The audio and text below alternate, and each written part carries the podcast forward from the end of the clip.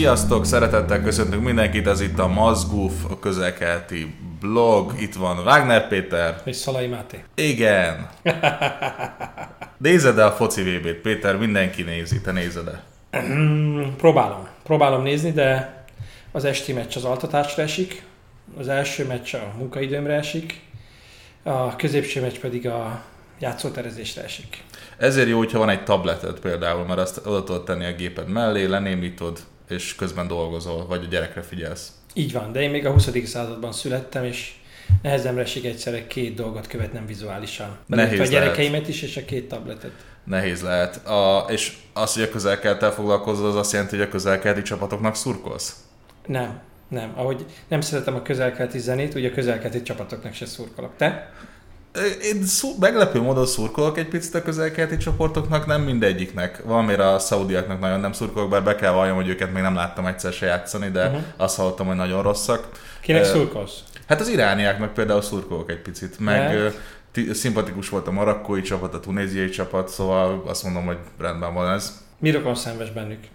Hát a, a játék szenvedélyük, azt mondanám. Nagyon látható, hogy ők, amikor kimennek a pályára, úgy látom, hogy nekik az életük élménye, és mondjuk ezt egy, egy angolról vagy Cristiano Ronaldo-ról már nem látom. Uh-huh. Gondolom, hogy már megszokták. Az, azon gondolkodtam múltkor, hogy végülis ezeknek a csapatoknak, meg persze az afrikaiaknak ez a, ez a nagy lehetőség ilyenkor, hogy egy kicsit megmutassák magukat a világ előtt. Hát igen, aztán ki tudja, lehet, hogy nem nézzük eléggé a regionális kupákat, lehet, hogy ott már Az ugyanúgy. biztos, hogy nem nézzük a regionális kupákat. Hát igen. Nem tudom, nem tudom például, hogy iráni bajnokságot lehet-e követni Irakba, vagy, vagy, vagy, vagy Jordániába, vagy Szaudarábiába, ahol közvetítik egyáltalán. Ez szerintem valahogyan meg lehet oldani, pont egyébként a, a, a sugárzási jogokkal kapcsolatban szerintem az a nagy kérdés ebben az esetben, és pont most néztem, hogy a közel-keleten a, egy katari csatorna kapta meg a jogot arra, hogy közvetítse hmm. Meccseket, ami ugye elég problémás volt a bolykottá országokban. Ez a Be In Sports csatorna, és konkrétan ezt nem, ez elmúlt egy évben nem lehetett fogni Szaudarábiában, nem is évben, meg a, a, a katari blokádot felállító országokban. Uh-huh. Egyiptomban se? Egyiptomban se, és uh, ugye most nagy kérdés volt, hogy akkor a VB-t hogyan fogják nézni. Az emírségek az utolsó pillanatban le, kihátrált, tehát ott lehet nézni legálisan. A, a szaudiak pedig úgy döntöttek, hogy gyakorlatilag csinálnak egy illegális csatornát, ami ennek a Bein Sportsnak a, a, a közvetítését illegalizálja, és azt szórták Szaudarábiába, szóval a FIFA egy kicsit kivonokadva. Egyébként ráadásul a csatorna neve az Be Out Q, vagy valami ilyesmi, szóval még itt is a néve is reagáltak a Bein-re. Ők Be Out. Be Out. Aha. Igen. Egyébként a katari blokkád több helyen is megjelenik a foci VB-n. A, nagyon érdekes volt, hogy a, az elmúlt évekig az, a, az Emirates légitárság finanszírozta a FIFA-t, most már a Qatar Airwaves, szóval uh-huh, mindig, hogyha nézzük a szaudiak a meccseket, akkor láthatják a Qatar Airwaves, ami, ami elég problémás, és ráadásul most nagyon próbálják a szaudiak. Nem problémás, pikáns. Pikáns. Hát igen, csak hogyha te vagy Mohamed Bin Salman, akkor nem akarod, hogy a lakosságot hát, ezt lássa. Ez így van és ráadásul most azt is hallottam, ami nagyon érdekes, meg ugye, hogy a következő VB-t Katar fogja rendezni uh-huh. 2022-ben, amit megpróbálnak ellehetetleníteni a szaudiak. Még nem adták fel? Most csak azért, mert a tavalyi blokkád idején voltak ilyen történetek, hogy, hogy előveszik még ezt a katari vb de aztán most nem hallottam róla semmit egy ideje. Én azt gondolom, hogy a korrupció nagy úr, és rendben tartja ezt a katari VB-t. Ami érdekes volt, hogy tervez a FIFA egy módosítást, hogy 2026-tól fölviszi a most jelenleg 32 csapatos létszámot 48-ra, és a szaudiak azt a, azzal a trükkel próbálkoznak, hogy ezt már előre hozatják 2022-re, ami azt jelenti, hogy a kis Katarnak az infrastruktúra fejlesztési programja nem lesz elég uh-huh. a VB-re. Még és a végén beveszik iránt. Pontosan ez történik, hogy Tényleg? a Katar elkezd keresni egy másik partnert, vagy jelezték, hogy lehet, hogy majd ebben az esetben uh, szeretnék már együtt rendezni akivel, és irány jelezte, hogy ők nagyon szívesen becsatlakoznak. Az nagyon érdekes volt, mással nem láttam, de Iráni, Iránban nagyon megmozdult, mint ha volna az egész társadalom ezen a, ezen a foci meccsen. Nem sok irán ismerősöm van, de akiknél, akiknél van, ott látok ilyen, ilyen Facebook kampányokat, hogy álljunk ki a focistáink mellett, meg ilyen heroizáló, nem tudom én, Photoshop felvételek. Abszolút az irániaknak szerintem azért is ez egy nagyon szimbolikus lépés, mert a szankciók miatt most jelenleg nagyon nehéz volt találni szponzorokat a csapathoz. A uh-huh. Nike például szólt, hogy ő fölrúgja a szerződését, ami van az egyes játékosokkal, a cipő, cipőket szállítottak nekik, de mondták, hogy az amerikai új politika miatt ezt nem tudják megtenni, és a mezeiket is végül úgy tudták csak megszerezni, hogy, hogy, hogy az Adidas-szal nem Adidas mezeket használnak, de nem kötöttek szerződést az Adidas-szal, hanem uh-huh. nekik kellett megvenni az Adidas mezt, ezt, és aztán kézzel, nyilván erre meg voltak a emberek, kézzel rányomtatni. Igen, rányomtatni, ami az elég kellemetlen. Milyen cipőben játszottak? Szerintem megvették maguknak, de ezt nem tudom. Ja, értem. Na, a következő meccsen majd figyelek. Helyes.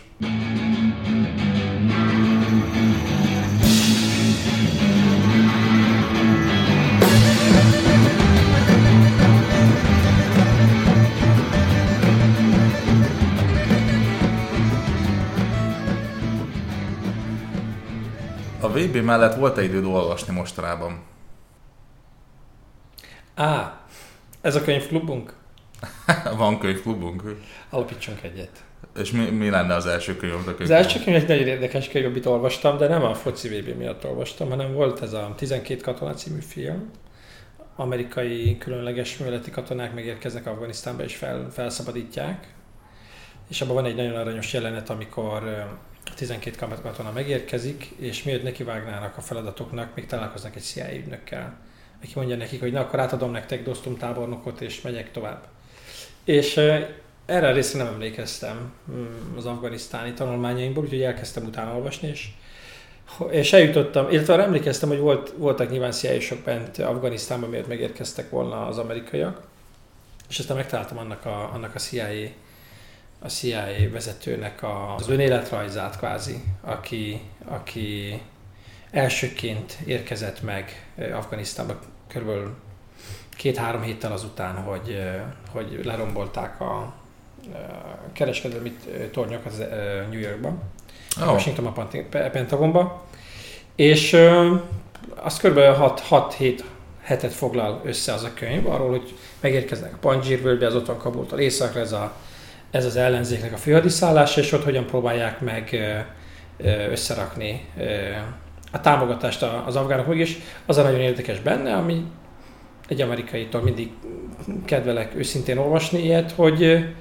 hogy a legkevesebb problémájuk az afgánokkal való együttműködésben volt, a legnehezebb probléma az az otthoniakkal való kapcsolattartás volt. Tehát az amerikai külügyminisztériummal, a honvédelmi minisztériummal, amerikai... A honvédelmi minisztériummal, meg, a, meg a, tényleg az elnöki vezetéssel, mert egyrészt mikor elindultak, ebben a csoport, ez egy hatfős csoport volt, ebben csak CIA-sek voltak, nem voltak Aha. benne katonák. Szerettek volna, hogy jöjjön velük katona, de a Pentagon, nem tudta eldönteni, hogy mi legyen, még ugye egy héttel a támadás után mi legyen a stratégia, és ezért nem mertek katonát küldeni velük, mert az a szabály ugye, hogy ha egy amerikai katona valahol van, azt egy órán belül ki kell tudni menteni helikopterrel, tehát hogy kell egy ilyen, egy ilyen biztosítás számára.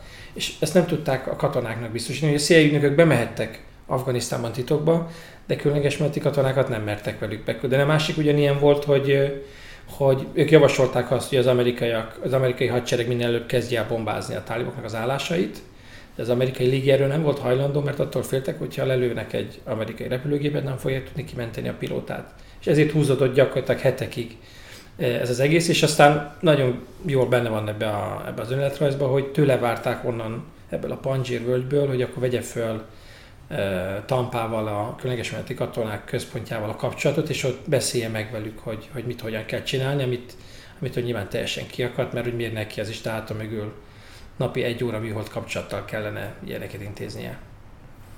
Láttam, nem keltette fel az érdeklődésedet. Tízből négy. Tízből négy. Hát, nem, jó, jó hangzik, jó hangzik. Hogyha egy mondatban akarnád ezt ajánlani, mondjuk egyetemi hallgatóknak, akkor miért olvassák ezt a könyvet? Azért olvassák el, mert sok álomszerű dolgot hallottak már a szívén. Álomszerű? Álomszerű, hmm. hogy ez egy milyen, vagy azt szélről, vagy azt halljuk, hogy azok milyen szuper titkos ügynökök, vagy azt halljuk, hogy egy mekkora elcseszett társaság. És ez, ez szerintem úgy, úgy jól összerakja, hogy hol lehet, a, hol lehet a valóság. Nincsen, nagyon kevés olyan sztorink van, amikor azt olvassuk, hogy tényleg akkor a CIA bemegy titkok, titokba valahova, egy országba, és ott elkezd valamit manipulálni. Azzal, tehát vannak benne ilyen nagyon érdekes történetek, amik nincsenek jobban kifejtve, hogy ugye be kell jutniuk Afganisztánba, és akkor a CIA-nak van egy helikoptere valahol Közép-Ázsiában, ami azonnal rendelkezésre áll. Csak a két pilótának kell megérkezni. Tehát, hogy Ezt nem fejtik ki nyilván Aha. részletesebben, de kiderül belőle, hogy, hogy a CIA-nak készen, 2001-ben vagyunk, ugye, készenlétben tartott egy, egy orosz helikoptert arra, hogyha valami feladatot végre kell hajtani ott Oroszország és Kína között a hátországban. Amikor elindulnak, az ugyanolyan, mint az ilyen amerikai filmekben, hogy bemegy a főszereplő a gyógyszertárba, meg a Walmartba, és akkor összeszedegeti a, az ásót, meg az elemlámpát, meg a, meg a gyógyszeres, nem tudom, amiket megveszi a gyógyszert, amire úgy érzi, hogy szükség lesz, és hát egy dologra nem gondolt, hogy, hogy immudiumot nem vitt eleget, úgyhogy elkapott a hasmenést, és ez, ez mennyire őszinte a könyv, ez állandóan visszajön benne, hogy éjszakára ilyen üres, üres műanyag flaskákat kellett készítbe helyeznie magának. Én bármikor megyek a közel viszek magammal imódiumot. Én is. Ebből is látszik, hogy egy fokkal tapasztaltabbak vagyunk a CIA-nál. Ez az.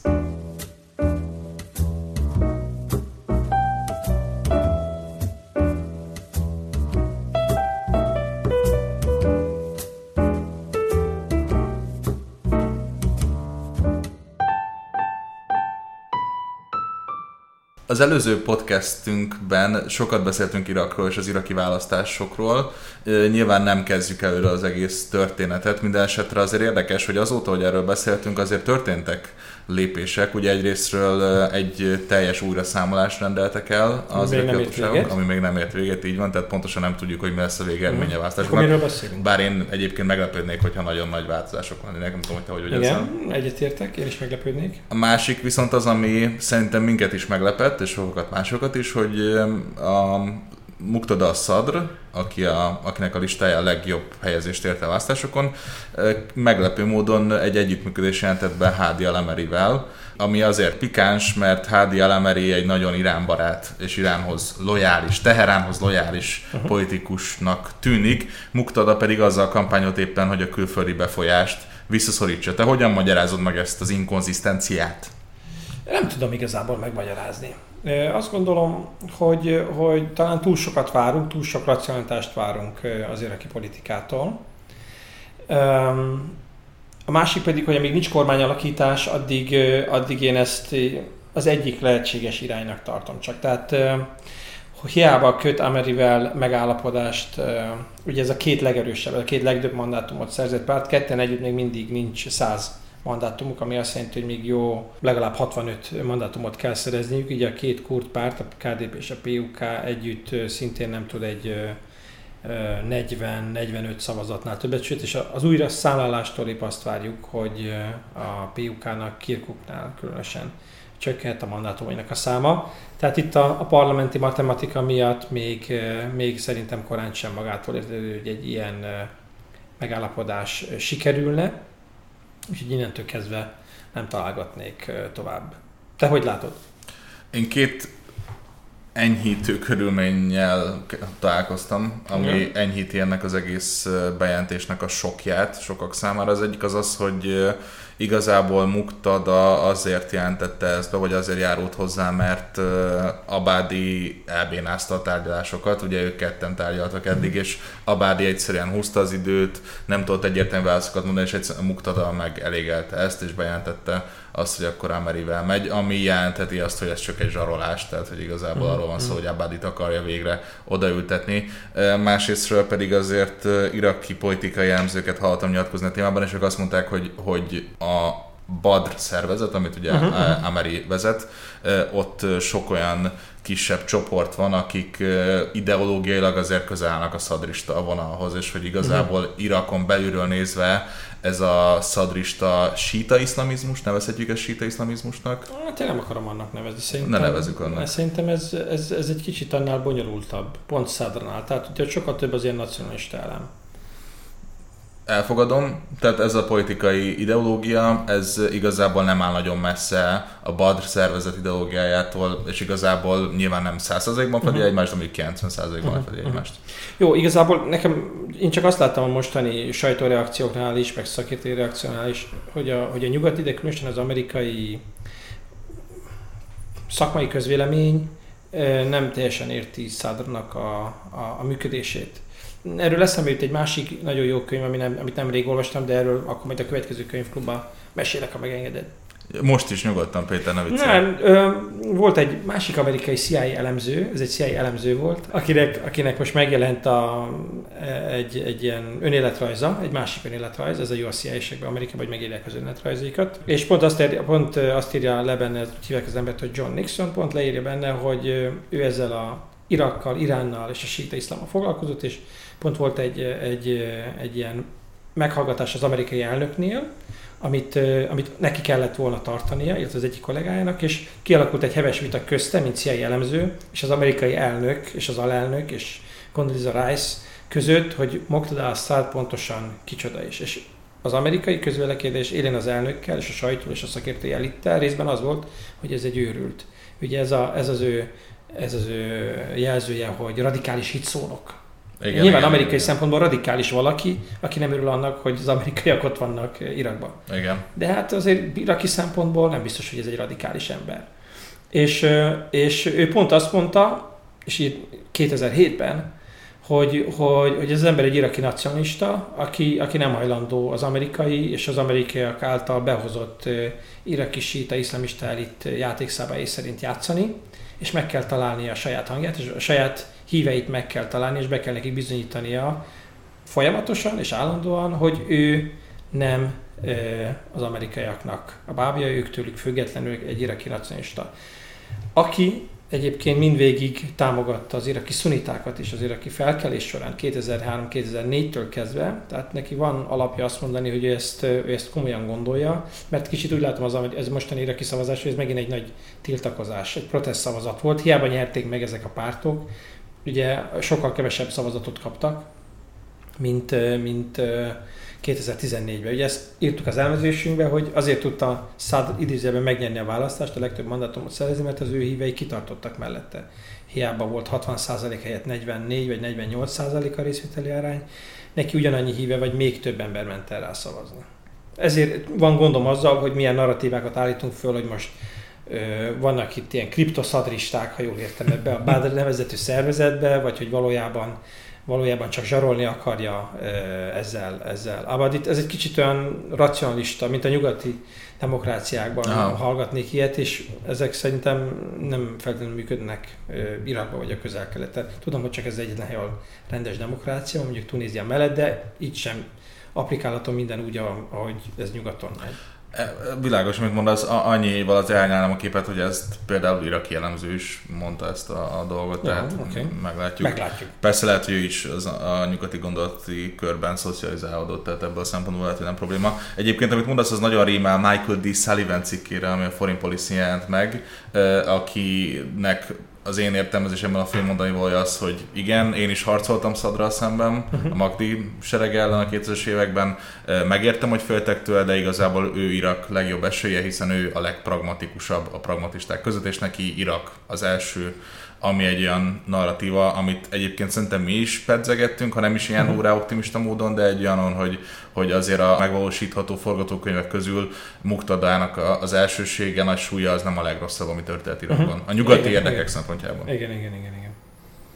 De nem csak Irakban volt forró a hónap, hanem Jemenben is.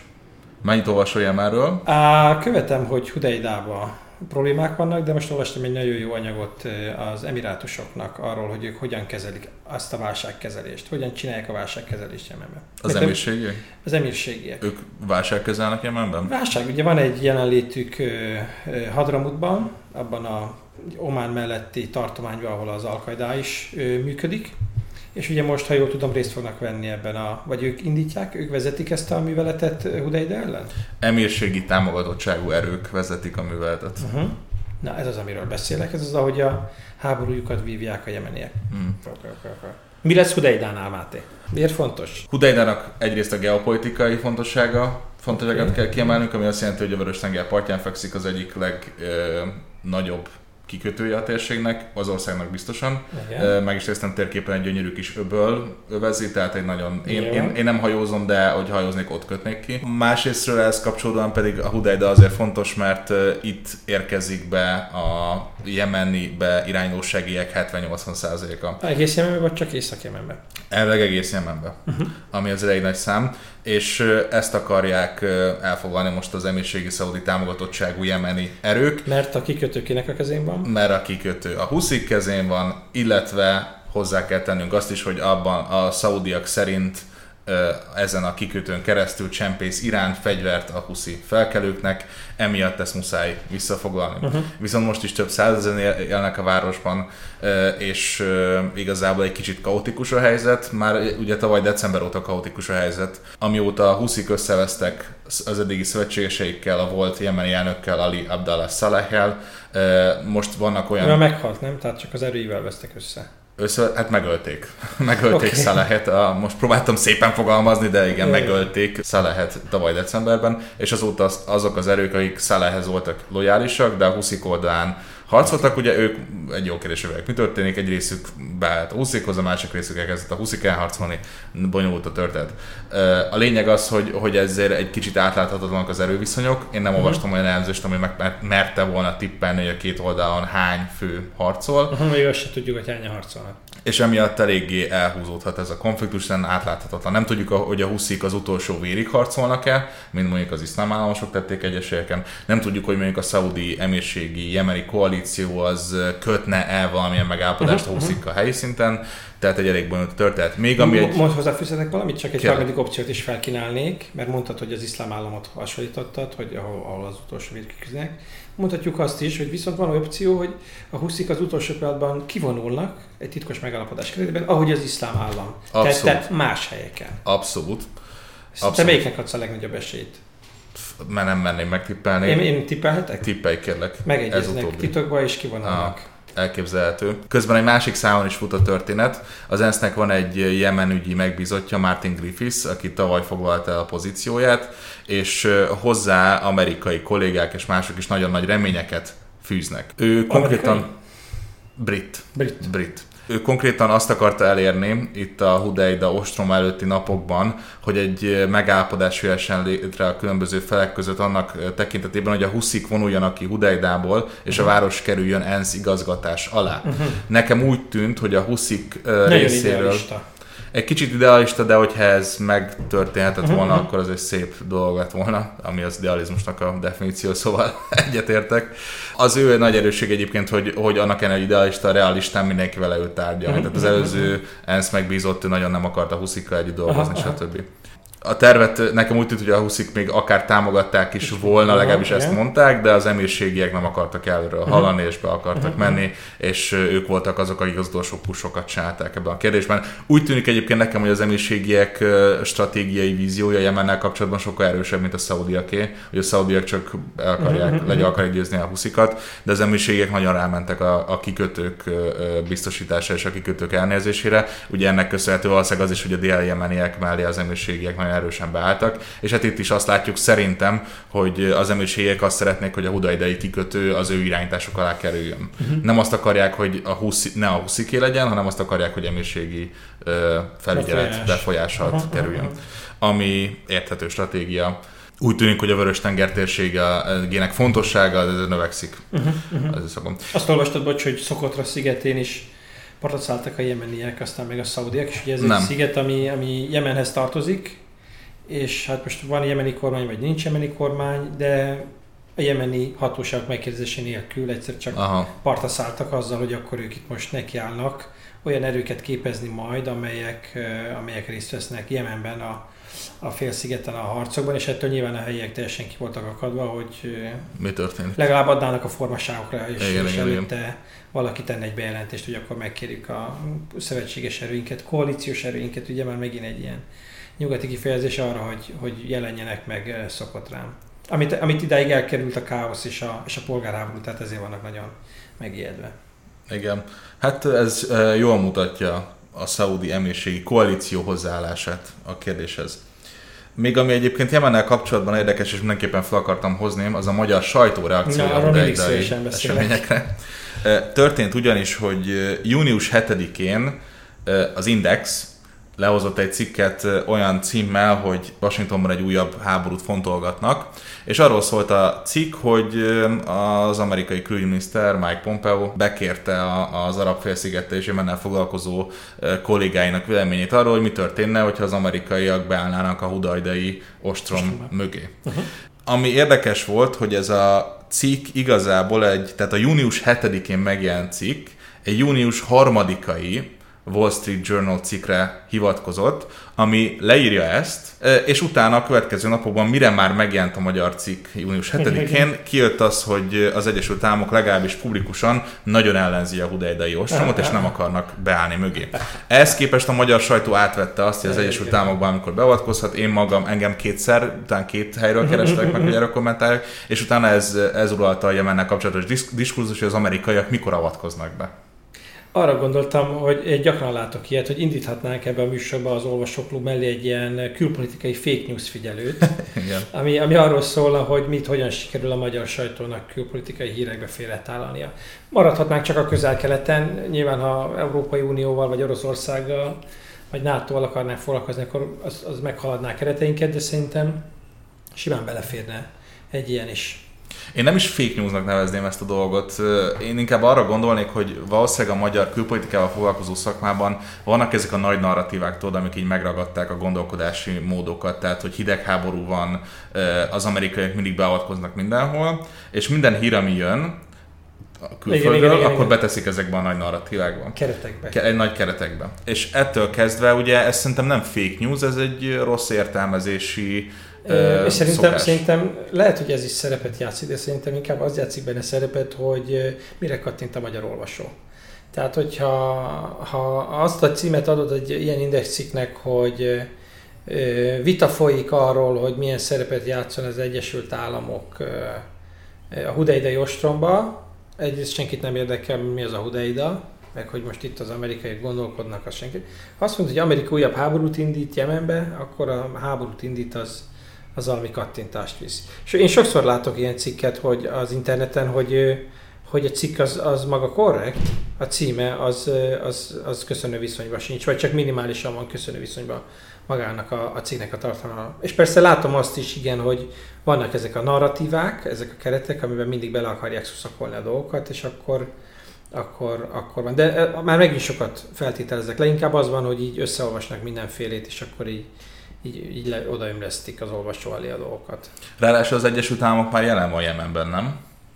Hát ő, a kommandósai, különleges meneti katonái ott vannak az emirátusiakkal iszlám államot üldözni. Ez amit tudunk. Meg ő, légitámogatást nyújtanak a szaudi, meg, meg nem tudom, kik bombáznak még emirátusi gépeknek. Igen, hogyha jól tudom, légi utántöltést. Az, az légi utántöltést lehet, hogy van felderítés, meg amit még olvastam az, hogy Szaudarábiában ilyen, most nem tudom, hogy ezek kontraktorok vagy amerikai katonák, de segítenek tervezni a szaudi vezérkarnak a műveleteket. Tehát ez is egy komplex művészet, egyszer hívjunk meg egy törstisztet, aki műveletek tervezéséről mesél nekünk, de, de ebben is segítenek az amerikaiak a szaudiaknak. Oké, okay, de hát ennél több nem, az nyilván más, hogy oda küldik a hadihajóikat és akkor nem tudom, a tengerészgyalogosok partra szállnak uh, uh. Oké, okay, értem én, hogy a fake news az egy ilyen, az egy ilyen szándékos csúsztatást jelent, és ezt kevésbé érzem szándékosnak. Mi lenne, ha megkérnénk a hallgatóinkat, hogy küldjenek javaslatokat arra, hogy hogy lehet hívni, hogy hívjuk ezt a szekciónkat? Ez egy nagyon jó ötlet, Péter ezt fogjuk tenni. Arra kérünk mindenkit, hogy kommentben javasolhatnak uh, szekció címeket, uh, vagy küldjék az infokokat cifat.hu-ra uh, mozgó szekció cím tárgyal. Köszönjük szépen a figyelmet, találkozunk júliusban, Péter. Jövök. Szuper, itt várlak. Köszönjük szépen a további jó szurkolást kívánunk, illetve további kellemes nyarat. További, további, további. Így van. حبيبي عيني يا عيني ليلي سهر يا عيني من حولين حبيبي عيني يا عيني ليلي مسهر يا عيني من حولين والله اشتقنا انفردنا والله اشتقنا.